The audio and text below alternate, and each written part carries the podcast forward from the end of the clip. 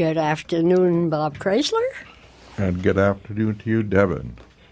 And good afternoon, everybody out there, and welcome to Insight Peterborough, which is a show presented by the Peterborough chapter of the Canadian Council of the Blind.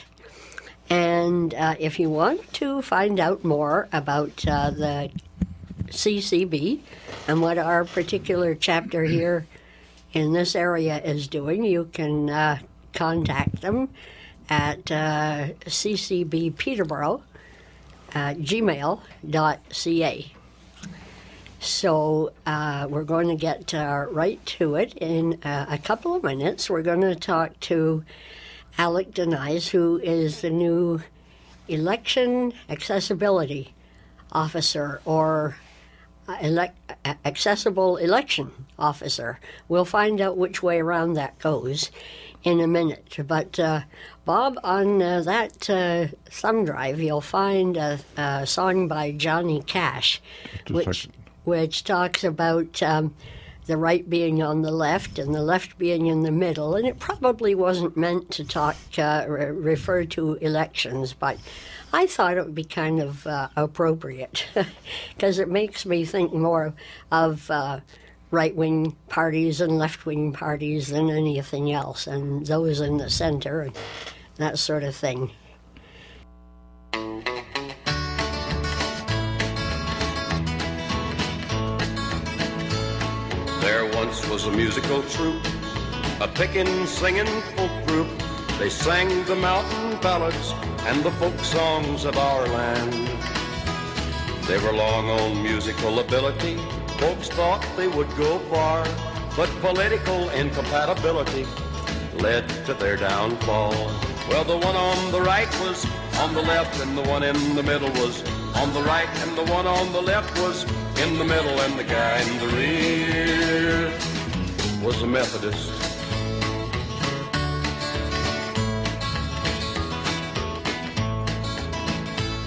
This musical aggregation toured the entire nation, singing traditional ballads and the folk songs of our land.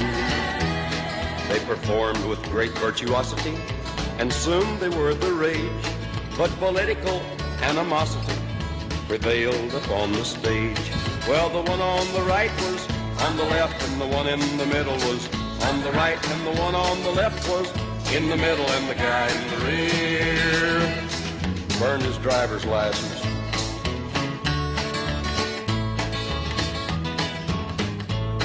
Well, the curtain had ascended, a hush fell on the crowd as thousands there were gathered to hear the folk songs of our land. But they took their politics seriously, and that night at the concert hall, as the audience watched deliriously, they had a free-for-all. Well, the one on the right was on the bottom, and the one in the middle was on the top, and the one on the left had a broken arm, and the guy on his rear said, oh dear.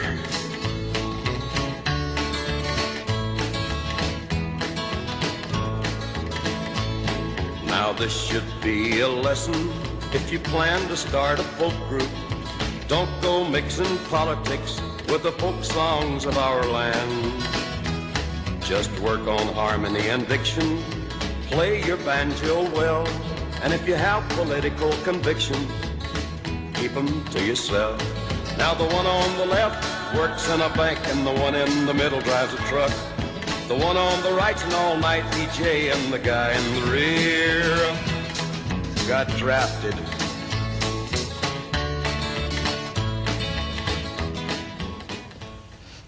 All right, that was a little more political than I thought, but that's okay.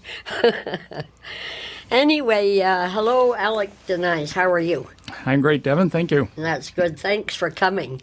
Well, it's my pleasure to be here. Now, you're not going to be talking to us about any of the issues or the candidates or anything else. Absolutely. I'm totally neutral. Yes, right. But you are going to be talking about changes that were made when Bill C-76 was passed just before the House of Parliament rose last June. So is that your job? Well, I'm a community outreach officer with Elections Canada. So I've been hired for, it's actually a 100-hour contract, so it's just prior to the election. And my role really is to outreach to particularly my community that is my focus, is persons with disability, to make sure that they feel that they are welcome to vote, that they have the right to vote, and that that we, as Elections Canada, are making it a barrier-free and safe opportunity for anyone to vote. Okay.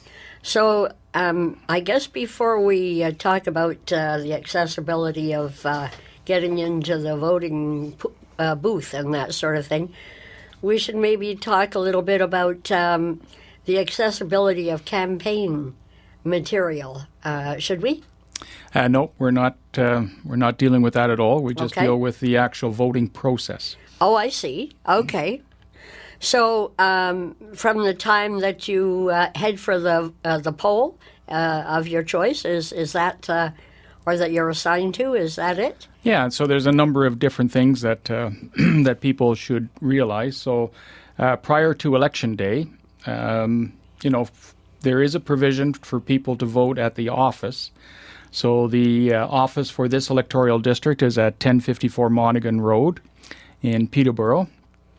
And you can vote at that office. It's open Monday to Friday from 9 a.m. to 9 p.m., on Saturday from 9 till 6, and on Sunday from 12 to 4. And anyone can come into that office and vote prior to Election Day. All you need to do is bring your identification, and it's a very simple process there. The building is completely accessible, and I went there to vote because I'm going to be working at a poll station, so I needed to vote ahead of time. And it took me literally 90 seconds to cast my vote there. Wow. And that's even before the advanced polls? Yes, that's before the advanced polls, and that's something you can do any day up until October the 15th when the voter lists come out. Another option you have is you can vote by mail as well, and you can request online or through telephone by phoning the 1-800 number. You can request a ballot application kit, and they will send you a ballot and the application kit. You send in your ballot with your two pieces of photocopied identification that confirms your name and address. And you can vote that way as well. So you can vote right from home by mail as well, which is called a special ballot. Wow. Okay. How would they identify the voter that way? The voter is just identified, two pieces of identification. It's name and address. You don't need photo ID at any point in time to as part of the identification. And when you do that by mail as well? Yes. So you send in two photocopies of... something that has your name and address. So it could be, for instance, there's a number of options for voter identification. So the first option is a driver's license. So if you have a driver's license, that is the one and only piece of identification you need because it has your name and address on it. Option two is to show two pieces of identification that has a name and address. So, for instance, it could be your health card. It could be a hydro bill that you have. It could be a telephone bill. So there's all kinds of things. There's lots and lots of pieces of identifications that are acceptable to vote. How about a passport?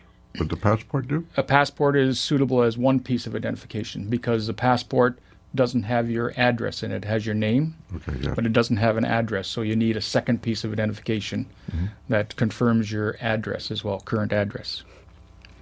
And if you don't have any kind of identification, if you're one of those people, then what you can do is you can have somebody vouch for you.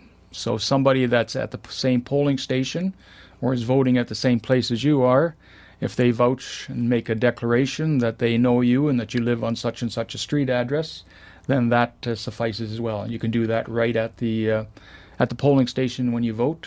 So you don't need like a doctor's letter that says that you are you?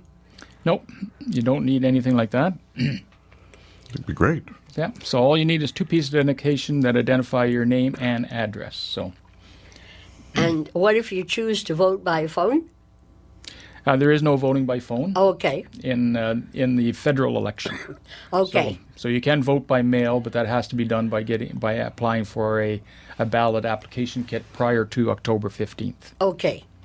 But can you phone Elections Canada and ask them to send you one? Yes, you can. Mm-hmm. And that number is 1-800-463-6868. So that's the number.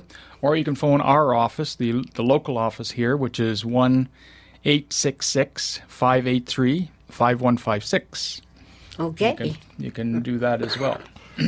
Will some of those addresses, like polling stations, be listed, say, on our community service, television, whatever? Yes, you can go online at any time. So the website is elections.ca.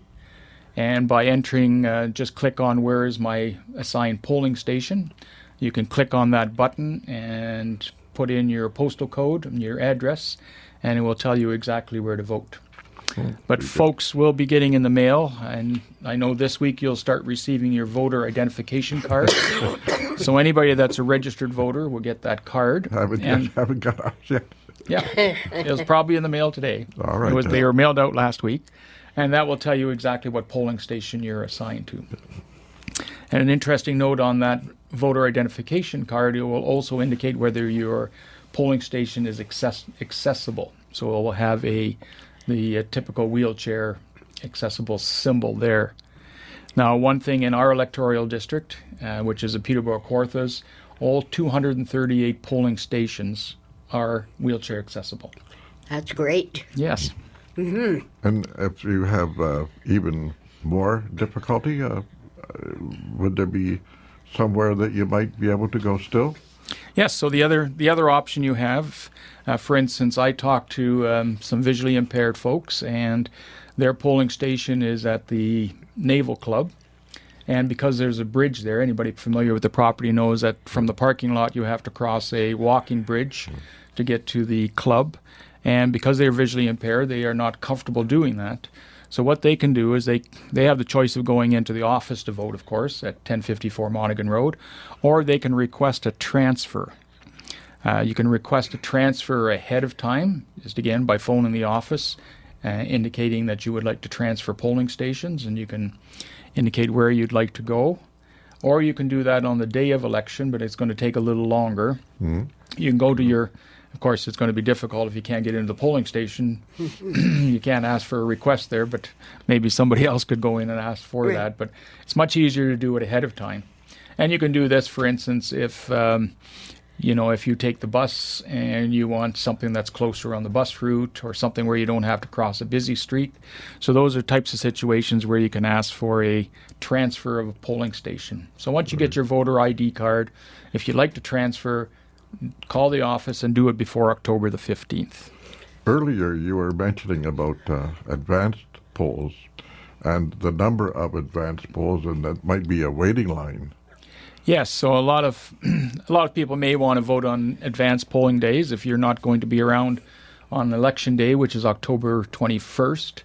And advanced polling days are October 11th, 12th, 13th, and 14th.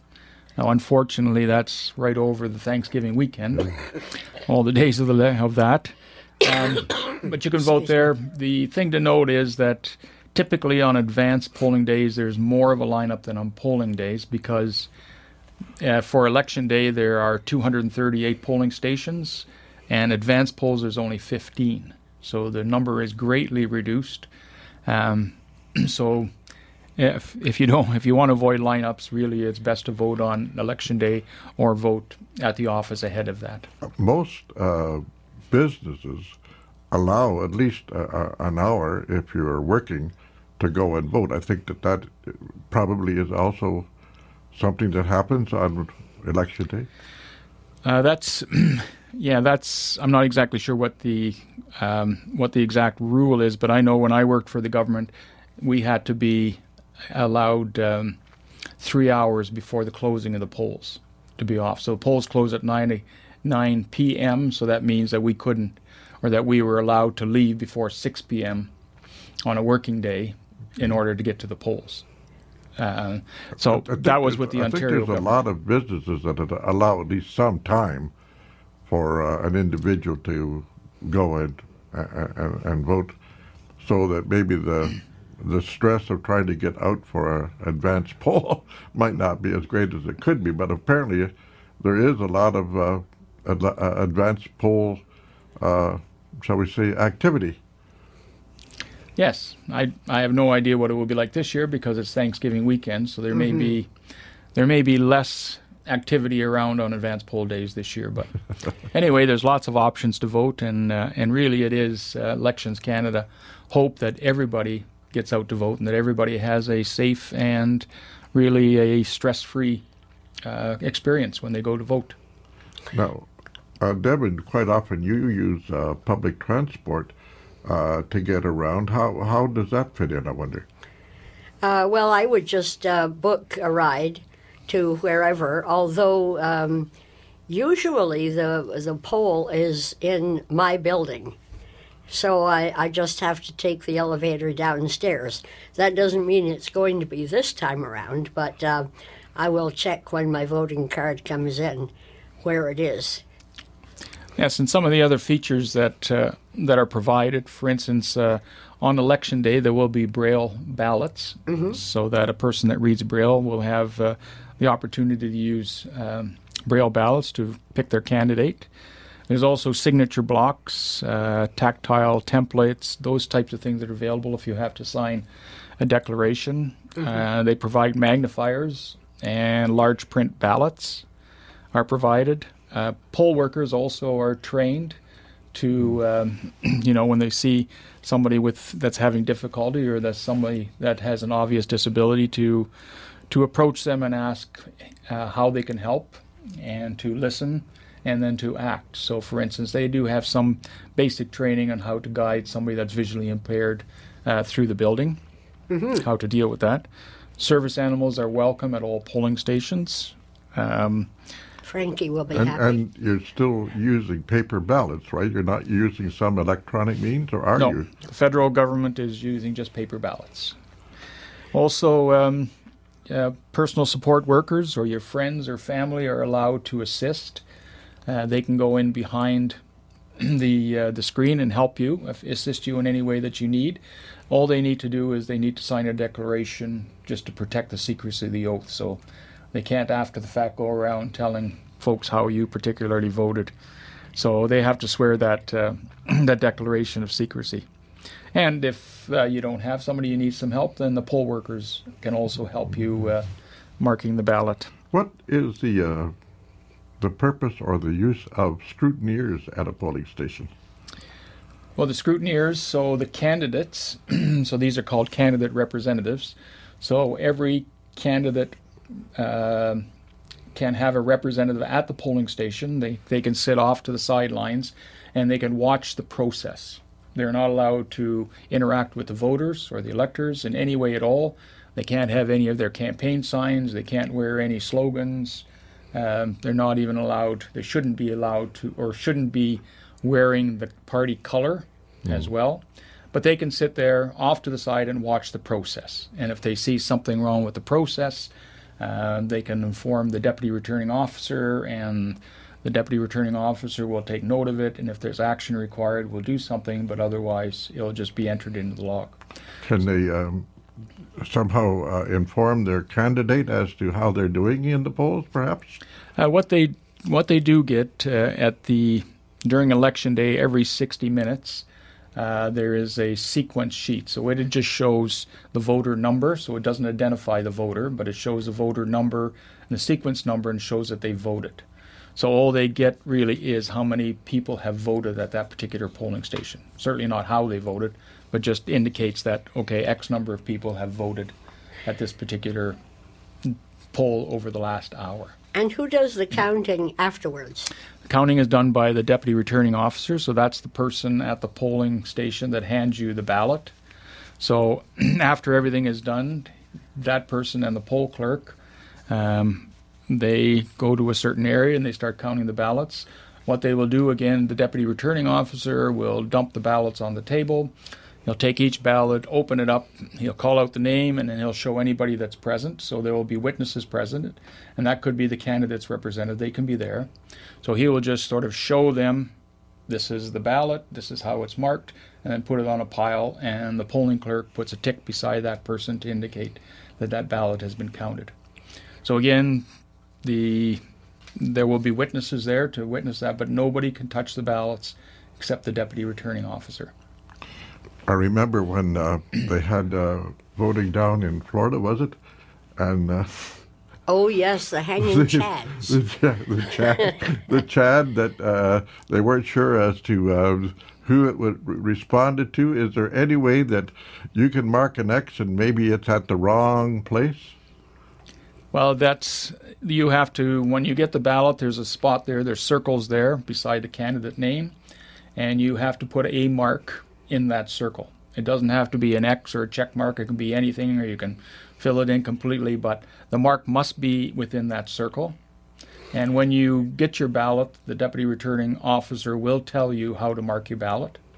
If it's not marked that way, so for instance, if you mark outside the circle completely, or if you mark two spots, you vote for two candidates, that ballot will be rejected. So when the count comes, so it'll still go into the ballot box, but when the count comes, the deputy returning officer will note that and say, this ballot is spoiled or rejected, therefore it goes into a pile for rejected ballots. One of the things that I think is happening maybe this election that maybe in the past did not happen is that the party affiliation is also added with the name on the ballot, right? Is that correct?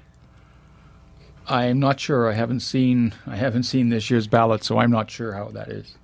I always find that when I make a mark on a ballot with a pencil, I don't know whether it's because the point isn't sharp enough or whatever, but I often think, did it do anything? You know, but all the best I can do is just try and hope like heck that it did. Yes, so I mean, in the ballot, there's pencils provided, but if you use a pen, that's fine too. So, so you Sharpie. Oh, yeah. Maybe I should take a pen with me, and then I'll know that at least the mark is there. Yes. Yeah. Are you expecting a big turnout this year? I don't know. I have no way of knowing. No. What the turnout is going to be. My job is to make sure that I go around. I deal with lots of organizations here, and I've had lots of meetings and information sessions. And again, my job is to make sure that people that want to vote know how to vote, know that it's an easy process, stress-free. So we're trying to do that for people, make it as stress-free and as easy as possible. And I understand that if you absolutely cannot get out of your house, that Elections Canada will arrange for the ballot to come to you. Is that right? Well, this would be a special ballot, and that would be requested by mail. Yes. Mm-hmm. Now there's a couple of mobile. So at all the senior citizen home, there will be polling stations there. Mm-hmm. There's also a mobile ballot, so that is they will go from place to place and provide that as well. So these are mainly for senior citizen home, nursing homes, places like that where people would have difficulty getting out to vote. Yes. So maybe you might repeat again the actual hours when the polls open and close. Yeah, all the polls, whether it's on advanced polling days or whether it's on election day, open at 9 o'clock and they close at 9 p.m. So they're open for a 12-hour period. Okay. So no reports will come until after 9 p.m.? That's right. Local time. After 9 p.m., the poll stations will close, and then the count begins. And the media cannot even say, well, until it's 9 o'clock here, they cannot say, well, there was a heavy voting turnout in New Brunswick or PEI. They can't do that, can they? I'm not sure, but certainly at the polling station, like I said, every hour, the sequence sheets will be available, and the candidate representatives can look at those sheets, and they will see the number of people that have voted up until that time. So as the day progresses, they will certainly know whether it's going to be, looks like a heavy turnout or a light turnout, because they will have that information on the people that have voted already. I think the media is kind of active in looking at that as well, turnout from whatever sources they have. Well, the media would not be allowed into the actual polling stations, so they would not see those numbers. It would only be the candidate representatives. But they can certainly share that information if they want with the media. But the media is not allowed. There's no pictures, for instance, in polling stations. Now, the one exception is that the visually impaired, if they have an app on their phone that allows them easier access to vote, they are allowed to use their phone. Do we have to leave our phone at the desk on the way in? No. You're just asked. If you take your phone out, start taking pictures, that is actually illegal. So somebody would come up to you and ask you to put your phone away. Yeah. Oh.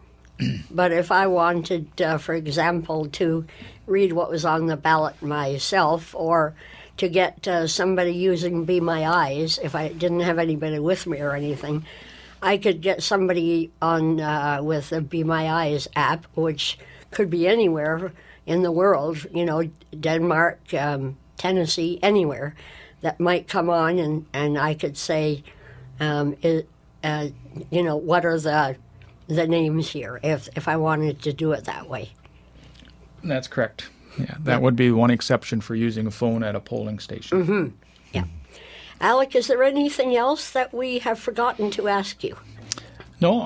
Well, the one other thing, of course, is that there is some employment opportunities available through on election day. So there's different jobs at the polling station. So for anybody that would like to work one day, it's an awful long day. It's like you say, you typically have to show up at 8 o'clock in the morning, and you'll be working till 9:30, 10 o'clock that evening. But I think the pay is around $15-16 an hour. Oh, that's pretty good. So if anybody that wants to work, I handle that. Yeah, they're usually looking for poll workers still. You may not get to work in Peterborough, because I imagine those are, but in places like Havelock and Norwood and Apsley, I believe there still are positions available. So anybody that's interested in that, again, call the office or go and visit the office at 1054 Monaghan Road. And the number of the and the phone number? The phone number is 1-866-583-5156. Well, thanks so much, Alec, for coming in. You certainly made sure that no one has an excuse not to vote. Perfect. So hopefully everybody will get out there and vote. We're not telling you which way we think you should vote, but please vote. It matters a whole bunch to Canada. All right. Thank you, Alec. I really appreciate that. You're very welcome. All right. We have a song by, a recitation kind of by Ray Stevens. Have you got that, Bob? Are you ready? Grandpa voted Democrat. Hi, this is Ray Stevens with a public service announcement. I just want to encourage everyone to go vote in this important upcoming election. But keep your eyes peeled and your feelers out for voter fraud. I had a personal experience in the last election, and I have a song here that'll tell you all about it.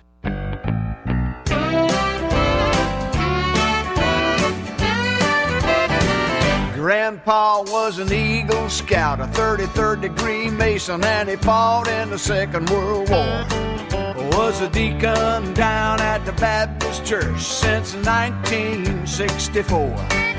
Bought clothes for the homeless, toys for the orphans, on top of giving his tithe, voted religiously, straight GOP, never missed an election in his life.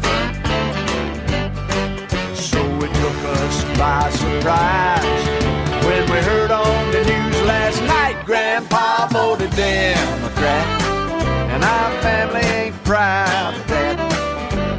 Yeah, we thought it was a joke when the big news broke, but the sure enough counted his vote. Now we're wondering how he cast it from inside his casket. This sure seems funny to me, how they got his absentee. Grandpa voted Democrat, now he'll never rest in peace.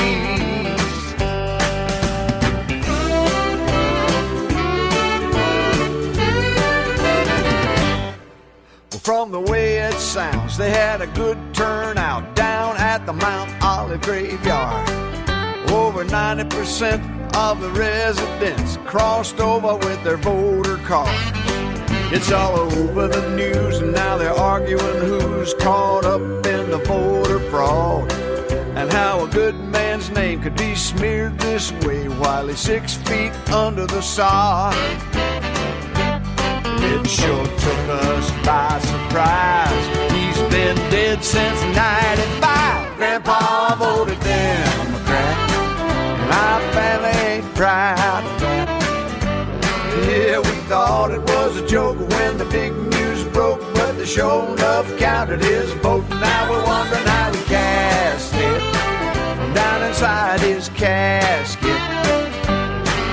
It sure seems funny to me how they got his absentee. Grandpa voted Democrat, now he'll never rest in peace.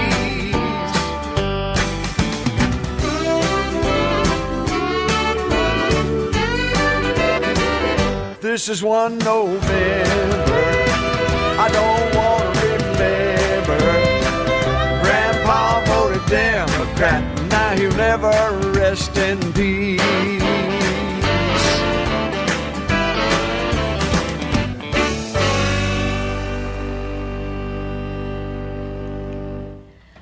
All right, that was Ray Stevens and Grandpa voted Democrat. And I figured we could play that because we don't have, you know, Republican and Democratic Party here, so. Not yet. No. Not yet. On October 24th, the CCB, which we talked about a few minutes ago, is going to be presenting, the Peterborough chapter is going to be presenting a an event, a fundraising event, called Harmonious Hauntings. And I spoke with Debbie Harriet and Eileen Hill all about, with them, all about that, and pre-recorded the interview. So I thought what we could do is play a song that I have in my Halloween folder by Myrna Laurie. She was, is a singer from the Maritimes, I believe, and she sang a song called Bringing Mary Home, and then we'll go right into the interview.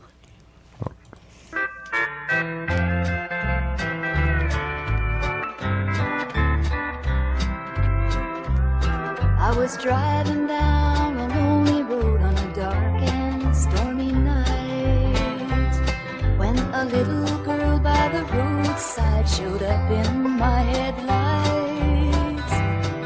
I stopped and she got him back, and in a shaky tone she said, "My name's Mary, please won't you take me home?" She must have been so frightened all alone there in the night. There was something strange about her, for her face was deathly white. She sat so pale and quiet in the back seat alone. I never will forget the night I took Mary home.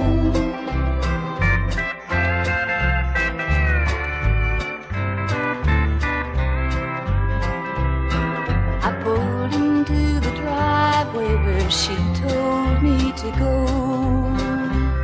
I got out to help her from the car and opened up the door, but I just could not believe my eyes, for the back seat was bare. And I looked all around the car, but Mary wasn't there. A light shone from the porch and someone opened up the door. I asked about the little girl that I was looking for,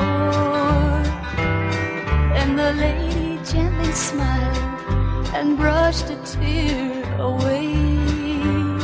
She said, "It sure was was nice of you to go out of your way. For 13 years ago today, in a wreck just down the road, our darling Mary lost her life, and we miss her so. Oh, thank you for your trouble and the kindness you have shown. You're the 13th one who's been here, bringing Mary home.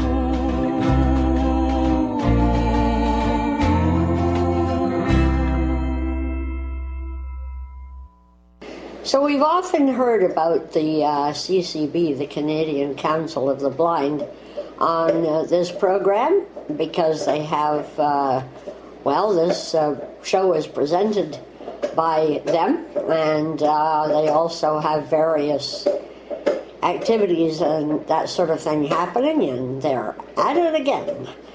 I'm talking now with Debbie Harriet, who is chair of the From the Blind for the Blind program for the CCB, and Eileen Hill, who is the treasurer.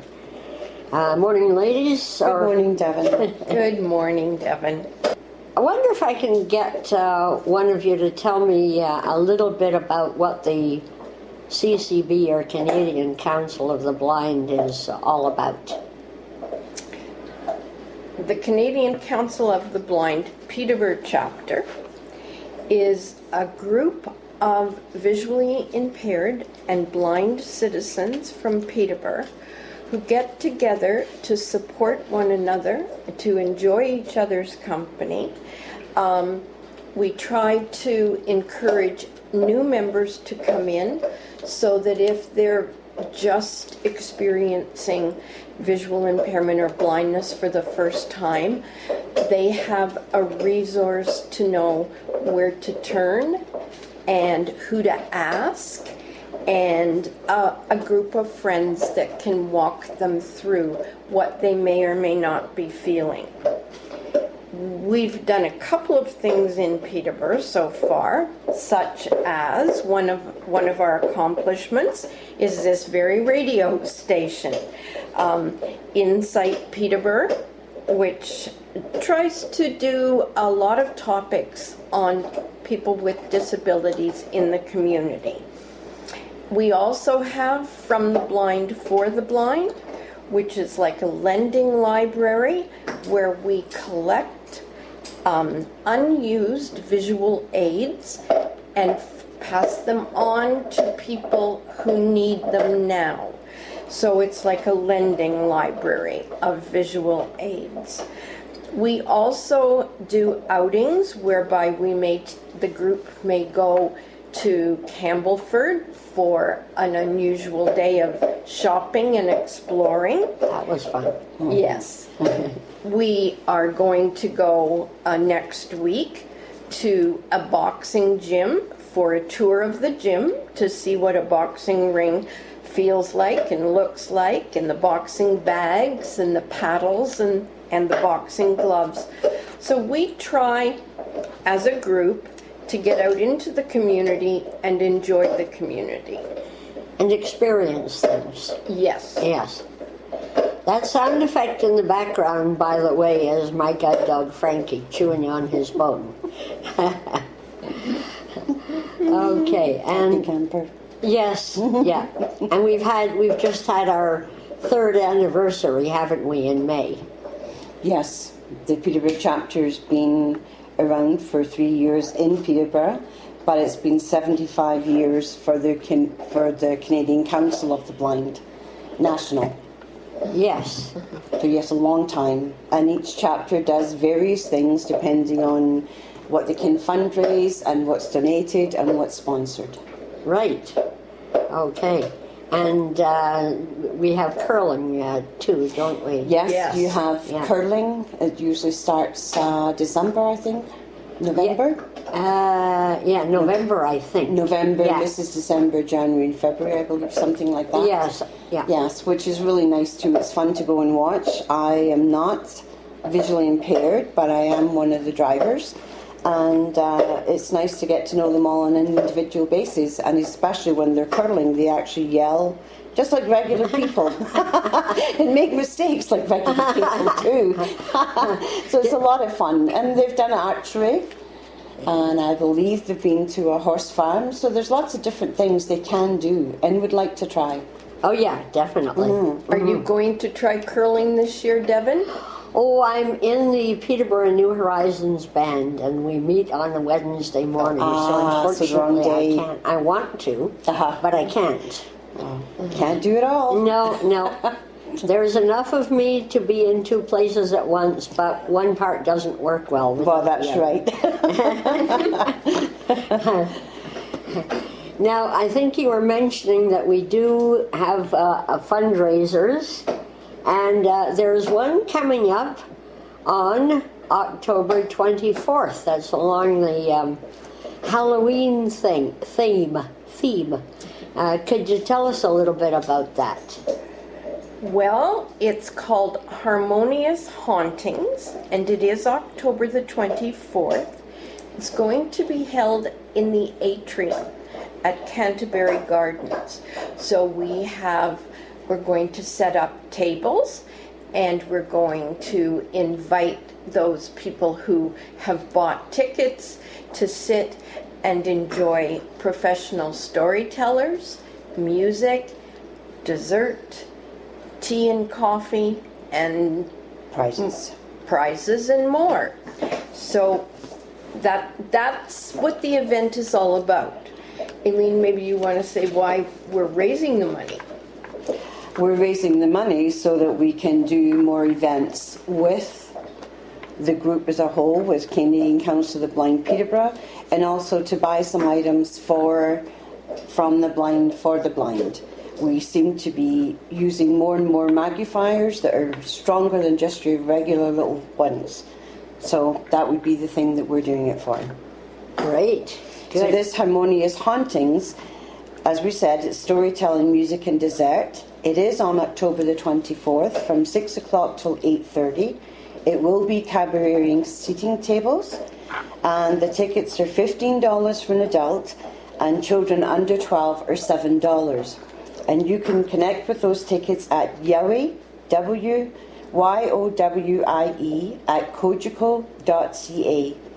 And you can also contact ccbpeterborough@gmail.com. So if anyone would like to buy tickets from now until then, please feel free either to email either one of those. All right. I said professional storytellers, Devin. Yes, I was going to ask you who they are. Mm-hmm. Okay. Mm-hmm. We have two of them. One is Angelica Otwill, and the other is Betty Bennett. And these two women are members of the Peterborough Storytellers.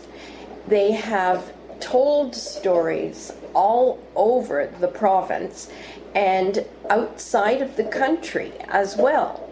Wow. Now, we thought that storytelling would be a really pleasant thing for our group from CCB to do, because it is something that visually impaired and blind people can totally enjoy with the rest of the community. Mm-hmm. So these ladies have a repertoire of many, many stories, okay, over 100 stories that they tell. And they tell them based on the occasion. So I think we'll get a few hauntings mm-hmm. on October 24th. One of the women plays a harp, and she uses her music to emphasize the story and add to the words and so on. So that's going to be really interesting, and very, very pretty to listen to, I believe. I'm really looking forward to it. Yes, I am too. Mm-hmm. Should be a fun evening. Yes, that's where the harmonious comes in. That's right. Yeah. Yeah. Yeah. We're hoping that all ages will enjoy it, because these women tell stories in schools, in libraries. They've been to big conference in Ottawa. They have, their listeners are a very wide range, and it's so appropriate for the visually impaired and blind. Mm-hmm. A storyteller is just for everyone. So these two ladies also dress in costume, and they banter back and forth with the stories. So it's going to be very interesting to listen and hear this go on. Do the costumes vary according to the occasion? I believe they do. Uh-huh. So if anyone would like to come in costume, they're welcome to. Ah. Uh-huh. Okay. So, yeah. Who knows? I may do that too. Yes. I think you may as well, Devin. Maybe. I've been looking for an astronaut's costume. Oh, an astronaut's costume. So, listeners, if you know of anybody that would fit Devin for astronaut, please give her a call. Yeah. Now, do I also understand that somebody plays the flute? We thought they did. But okay. Yeah, Betsy, I think she plays occasionally for herself, but I don't think she's maybe comfortable in performance yet. Okay. But you never know. Yeah. You know, October is just a few weeks away, so we shall see how well she's practiced. Yeah, that's right. And it'd be great if the kids came in costumes. Oh, yes. Oh, yeah, hand out candy bags, hopefully, at the end of the show, and so they'll be looked after, too. So now, what night of the week is this?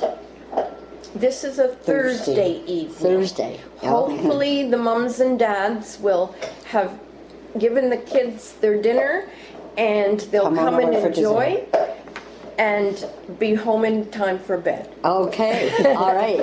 Okay. So that's Thursday night at 6:00 then, eh? Mm-hmm. Well, it's actually 6:15. But Leslie said we should probably have them come in by about 6. So. Oh, okay. Mm-hmm. To get settled and that sort of thing. Yeah. Yes, that's right. Yeah. Uh-huh. And I'm just looking over the story lists that they've told in the past. And we have medieval stories, Celtic stories, Russian stories, Greek stories, African stories, Asian stories, and winter festival stories. It's quite a wide range that they do. So we could be very surprised. Yes. Well, that sounds good. And I guess their stories are of varying lengths. Absolutely. Yes. Absolutely. We thought maybe the first thing and everybody gets settled, we'd have a story or two, however it works, for about half an hour. Then we thought they'd have the coffee, tea, hot chocolate, and desserts. Oh, yes. Lots of desserts. Yeah. And that way, if they want to buy a raffle ticket, or maybe we'll pull the name for the door prize. Yeah. Who knows? We just thought we'd wing it and see how it goes, however everybody settles in there for the evening. Sure. And then once they're comfortable and they have their desserts and they're back at the tables, we'll have an hour of storytelling. All right. So, and that won't be just one story. It will be several stories. Yes. Okay. Right. And the raffle tickets, will the price for the raffle tickets be over and above the $15? Yes, it will. It's probably 3 for $5. I'm not sure they decided what it is, and maybe an arm's length for 10 or something like that. Yeah. But I guess we'll know more, and we can let you know just before the 24th of October. Okay. Closer to the date. Yeah. Okay. Mm-hmm. Yeah. Okay. But we have had lots of interesting people. Yeah. Good. Provide raffle prizes. I think you'll be surprised at the variety. All right. That's for sure. So is this event sponsored by someone? It's sponsored by Canterbury Gardens, Seniors Residence, and Arthur Lakes Construction. That's our two big sponsors. Yeah. They've been very good and helpful with all the arrangements that we need to make. So yeah, we're pretty excited. Oh yeah. So roll on October 24th, Thursday evening, 6 o'clock till 8:30. And for tickets again, contact Yowie at Kojiko, yowie@kojiko.ca. That's COGECO.ca. And also for tickets, you can call, you can email ccbpeterborough@gmail.com. That's ccbpeterborough@gmail.com. Thank you very much for your time, Devin. Wonderful. Thanks so much for being with us. And is there anything else that I should have been asking you about? If anyone is in need of support because of a recent change in their vision, they should definitely get in touch with us, because we'd be happy to have new members. If there's anyone interested in volunteering to help drive us or participate in some of our activities, please contact us very, very much. And we'd like the Peterborough public to be aware that we exist. That's part of the purpose of our fundraiser, and to know that we're looking for donations of visual aids, and that we have visual aids to pass on to those in need. And we have a variety. We have GPS machine, we have recording devices, we have braille typers, we have magnifiers, CCTV. We have CCTVs, we have just a whole variety of items that have been donated, and we are so happy to pass them on to someone that benefits from them. So that's part of the purpose of this fundraiser, is so that people in the community know that we exist and we're here to help. Definitely. Yes. Okay, so, and well, we've given the two emails for if you want to contact us and find out about tickets that are $15 a piece.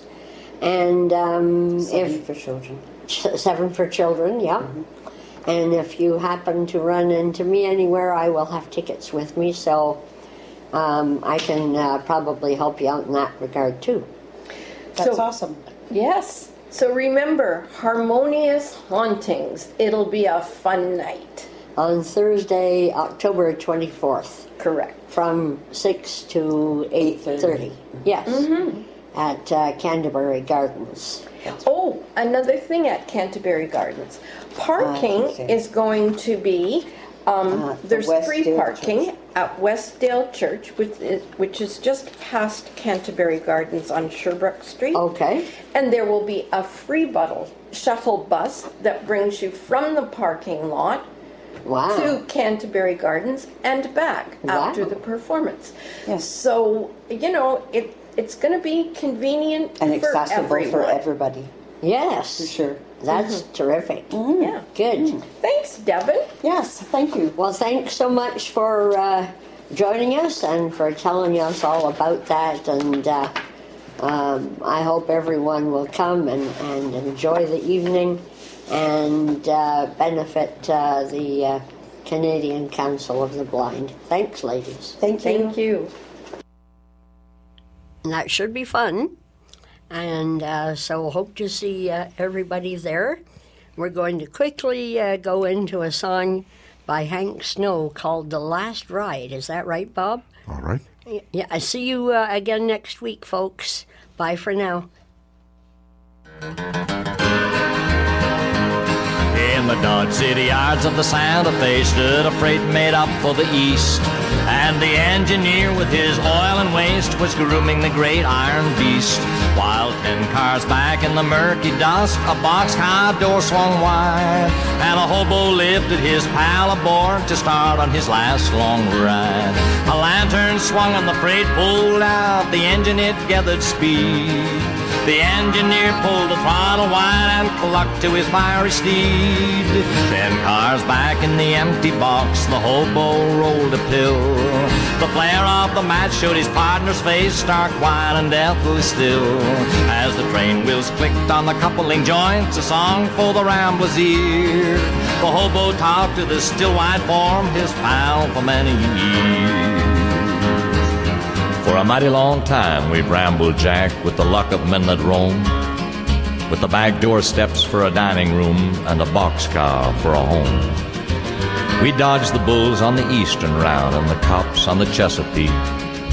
We traveled the Leadville narrow gauge in the days of Cripple Creek. We drifted down through sunny Cal on the rails of the old SP. And of all you had through good and bad, a half always belonged to me. You made me promise to you, Jack, if I lived and you cashed in, to take you back to the old churchyard and bury you there with your kin.